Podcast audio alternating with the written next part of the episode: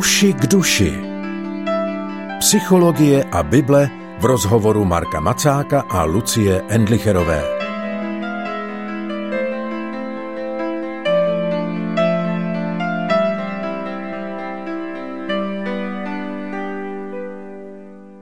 Týdeník Uši k duši se vám týden co týden hlásí známou znělkou, aby vám zprostředkoval setkání s moderátorkou Lucí Endlicherovou a jejím pravidelným hostem, psychologem Markem Macákem. Ani dnešek není výjimkou. Ahoj Marku, vítej. Ahoj. My se vracíme k nahlížení do biblických textů. Chceme společně dnes zkoumat žalm 139, žalm, který má eh, nadpis Hospodine, zkoumáš mě a znáš mě. A přiznám se, že se na tohleto zkoumání a na tohleto setkání, setkávání velmi těším, eh, protože je to žalm, který mám velmi ráda, zároveň v poslední době objevuju spoustu otazníků, které jsou s tímhle žalmem spojené, tak se těším, že je společně projdeme. Začínat budeme prvními šesti verši, které zní takto. Hospodine, zkoumáš mě a znáš mě. Víš o mě, ať sedím nebo vstanu. Z dálky je ti jasné, co chci dělat. Sleduješ mou stezku i místo, kde ležím. Všechny moje cesty jsou ti známy. Ještě nemám slovo na jazyku a ty, hospodine, víš už všechno. Sevřel si mě ze zadu i zpředu, svou dlaň si položil na mě. Nad mé chápání jsou tyto divy, jsou nedostupné, nestačím na to.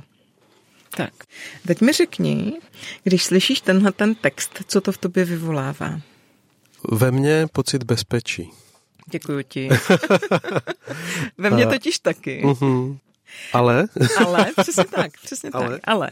No protože já jsem se v poslední době setkala s několika námitkami z různých stran, uh-huh. které mluvily o tom, že to vlastně vůbec není bezpečné, že to, že Bůh o tobě takhle ví, je vlastně něco, co vyvolává úzkost, nebo takové to, jako opravdu se nemám kam ukrýt, protože kamkoliv jdu, tak tam ten Bůh je. Uh-huh. A to je průšvih. Vidíš. A, a vidíš, kolik křesťanů si stěžuje na to, že se ráno probudí a pán Bůh s nima není, nebo nemají ten pocit. Jo, mm-hmm. Máme to přes celou škálu. No a je to otázka pocitu totiž, to, že Bůh s námi je? No podle mě ne. Ono to je asi výzva duchovního života celkově, naučit se brát duchovní reality, tak, aby to slovo duchovní v tom pro nás neznamenalo neuchopitelné, anebo nehmatatelné, jak najít vyváženost mezi tím, že něco, co nevidíme, dokonce i něco, co necítíme, může tak doopravdy být. Jo, a v tom duchovním životě se snadno utíkáme k emocím, abychom si na to tak jako šáhli nebo si to ověřili. No, máme takové jako zjednodušené představy, jak to emočně má být, když ten duchovní život funguje a ztratí se nám někdy schopnost počítat s některýma realitama bez ohledu na to, jak to zrovna v danou chvíli cítíme. Mm-hmm. Ale nakonec v tom samé máme problémy třeba, když jsme v manželství, mm-hmm. jo, nebo v dalších věcech, které jsou, jsou dané a emočně to nevždy tak máme. Já vždycky přemýšlím o tom, jestli to teda není otázka pocitu, tak to je podstata víry, ne? Že přijmu tu informaci a věřím tomu, že je pravdivá. No, ale nemůžeme to na to zredukovat, jo, ono přeci jenom i ten žalmista to někde zjistil. A zjistil to někde, takže tomu uvěřil, pak získal nějakou zkušenost s tím, jak vypadá život, když tohle člověk bere vážně a to se určitě neminulo s jeho prožíváním. Jo, akorát to nemůžeme na to zredukovat. Stejně jak by bylo, já se vrátím k té svojí metafoře, bylo blbý asi si někoho vzít aniž by to kdykoliv proběhlo i pocitovou rovinou. Mm-hmm. Ale je to asi o vyváženosti v tomhle směru. A pak je to otázce toho, jak vnímáme toho jako velkého druhého, Jo, my, my v psychologii často zkoumáme to, jako má člověk, my, my říkáme vnitřní reprezentaci, nebo takovou až skoro jako ne, neuvědomovanou představu nějakého protějšku, kterou předpokládáme, že nabíráme původně někde ve vztahu s rodiči a tam zjistíme, eh, nebo zjistíme, spíš se tak jako vstřebáme, že ten druhý, nejdřív ta maminka potom další a potom nakonec i pán Bůh, eh, že jsou vlastně bezpeční a nebo ne. A myslím, že taková úzkostná reakce eh, na to, že Bůh mě obklopil ze předu i ze mhm. zadu a že mě všude vidí a podobně, tak eh, má co dočinění i s tím, že se člověk vyrovnává s takovou vnitřní otázkou, zda vůbec existence toho, že jsou tady druzí lidi, nejenom já, tak je, je bezpečné, anebo ne. Rozumím tomu tedy správně, že člověk nejprve musí mít tu zkušenost, na jejímž základě potom tenhle ten text bude vnímat, jak jsme se shodli my dva, jako bezpečí a ne jako nebezpečí? Předpokládáme, že ano, ono je to asi složitější, ale, ale uh, se tak uvažuje uh, v psychologii i ve výzkumu vztahu k Bohu uh, v návaznosti na to, jak člověk zažíval svůj vztah s rodiči, že, že ten primární vztah nám dává trošku, trošku takový základní vzorec k tomu, jak potom vnímáme i hospodina, ale je to složitější v tom, že třeba se z výzkumu ukázalo, že do jisté míry je tendence u lidí, kteří mají špatný vztah s rodiči v dětství, tak mají blížší vztah s Bohem potom na začátku svojí duchovní cesty, ale mám takovou hypotézu, že je to velmi často stejně časem dožené.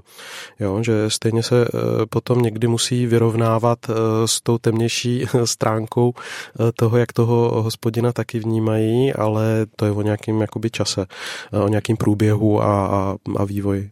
Když jsem četla ten žalm, pamatuju si někdy v 15 nebo 16 letech, když jsem uvěřila, tak si pamatuju, že to vědomí toho bezpečí pro mě bylo zároveň nejvíc korunováno tou větou, nad mé chápání jsou tyto divy, jako takové, mm-hmm. takovým tím vědomím, jak je to možné, jak vůbec tohle to pán Bůh může dělat.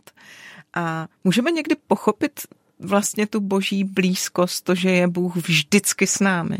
Pochopit asi ne, uchopit možná jo, na nějaký rovině, spíš jako s ní počítat. Pro mě tohle taky bylo hodně důležité.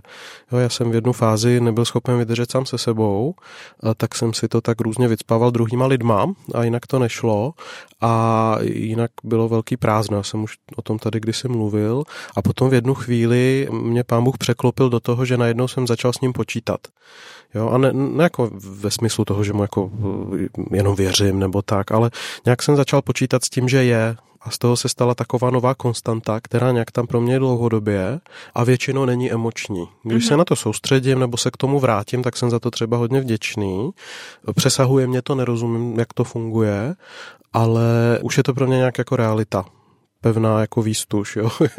reality.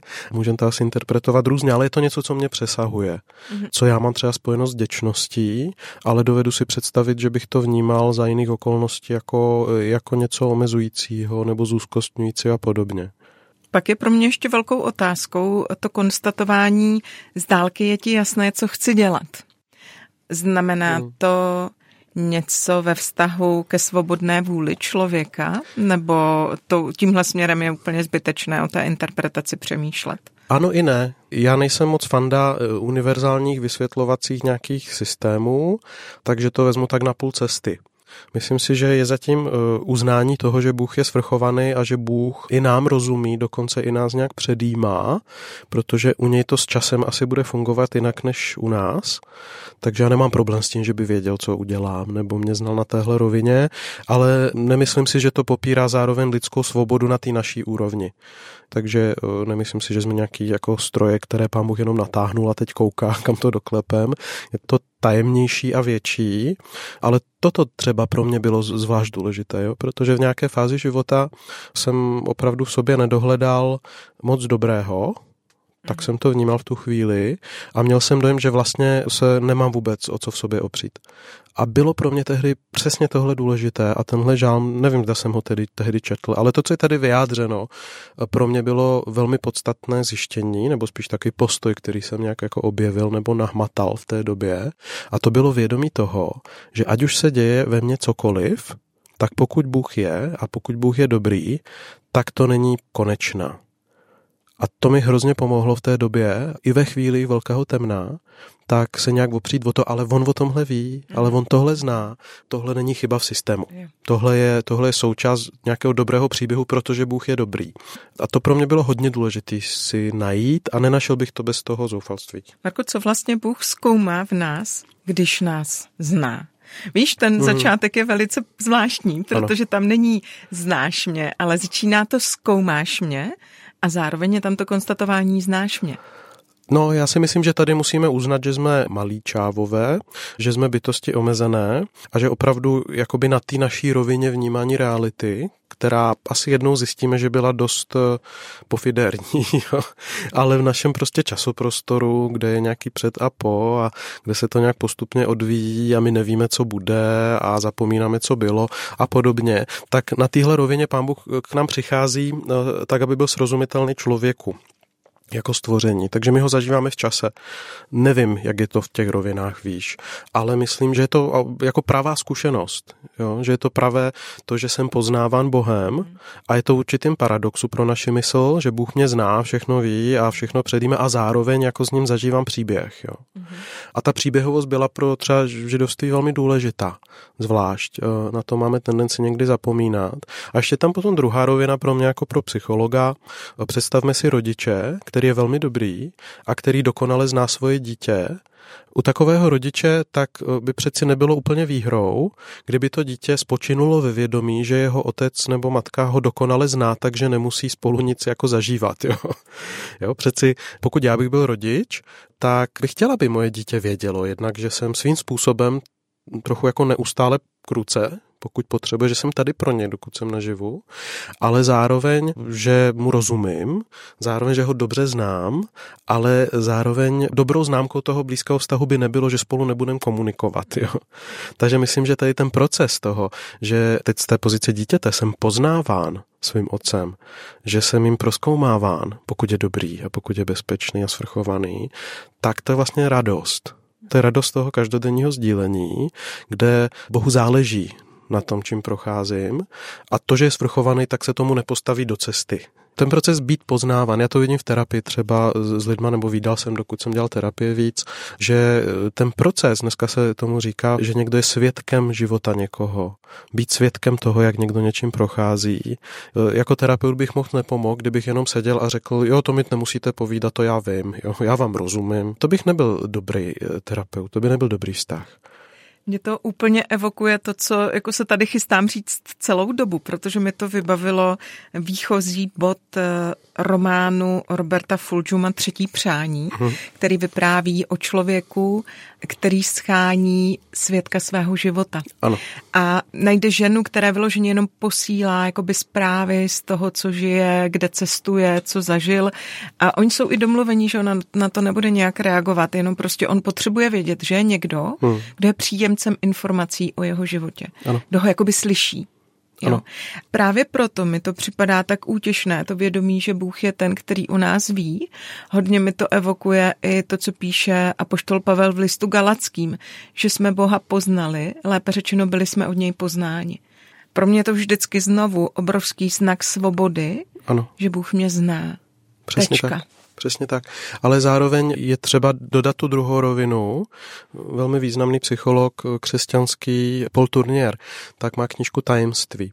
A on mluví o jedné věci, kterou často opomíme i ve výchově, i, i obecně. Málo kdy se o tom mluví. A to je, že my potřebujeme mít i svoje soukromí a že potřebuje mít eh, schopnost, možnost mít nějaké tajemství. Ten, ten rodič, který přestože nás třeba dokonale zná, tak který jakoby mi nedá prostor, který neumí odejít někdy, který neumí se vzdálit, který neumí říct, to, tohle je tvoje věc eh, a podobně, tak to taky není dobrý rodič. A já u, u tohohle často vzpomínám na to, jak, jak Kristus jednal s lidma. Jo? On jako nepřicházel jako nějaký, nějaký vševědoucí někdo, kdo by se jim jako navážel do života. V tom to často nepochopíme. Někdy jako křesťané, když chceme působit v životech druhých lidí, tak máme dojem, že tam máme jako převálcovat a zosobnit tím boží všudy přítomnost jo, a vševědoucnost, ale, ale ten Ježíš se lidí ptá na věci. Jo, a nebo je nechá jít a nechaj rozhodnout se, nechaj je přijít ve vlastním čase, po vlastní úvaze, někdy je konfrontuje, ale mnohdy něco neokomentuje. Velmi často pracoval s tím, že nechával ve vzduchu vyset tajemství. Hmm a prostor pro sebeurčení, prostor pro vlastní rozvažování Hmm. A to byla významná součást a myslím, že proto mluvil v podobenstvích taky, aby, aby tam zachoval tu mezeru hmm. mezi tím, já vám něco sděluju a tady je ten prostor mezi náma, kde vy máte prostor, abyste se toho chytli nebo ne, kdo má uši k slyšení, slyš a abyste našli v sobě vlastní sílu se k tomu nějak stáhnout. Blízkost zahrnuje mezeru mezi mnou a druhým. Jo, obětí zahrnuje puštění. Tady máme v tom žalmu tu jednu polohu, protože žalmista má z toho radost, takže teďko se tam rochní. Bože, ty všechno víš, ani ještě mi slova ani ne, jazyk nepřišlo a tak. A pro ně to vyjádření radosti. Jo, a to je významná zkušenost, ale není jediná. Děkuji, Marku. Pro dnešek se tady uzavírá pořad to uši k duši. Těšíme se na slyšenou za týden. Loučí se Lucie Endlicherová a Marek Macák.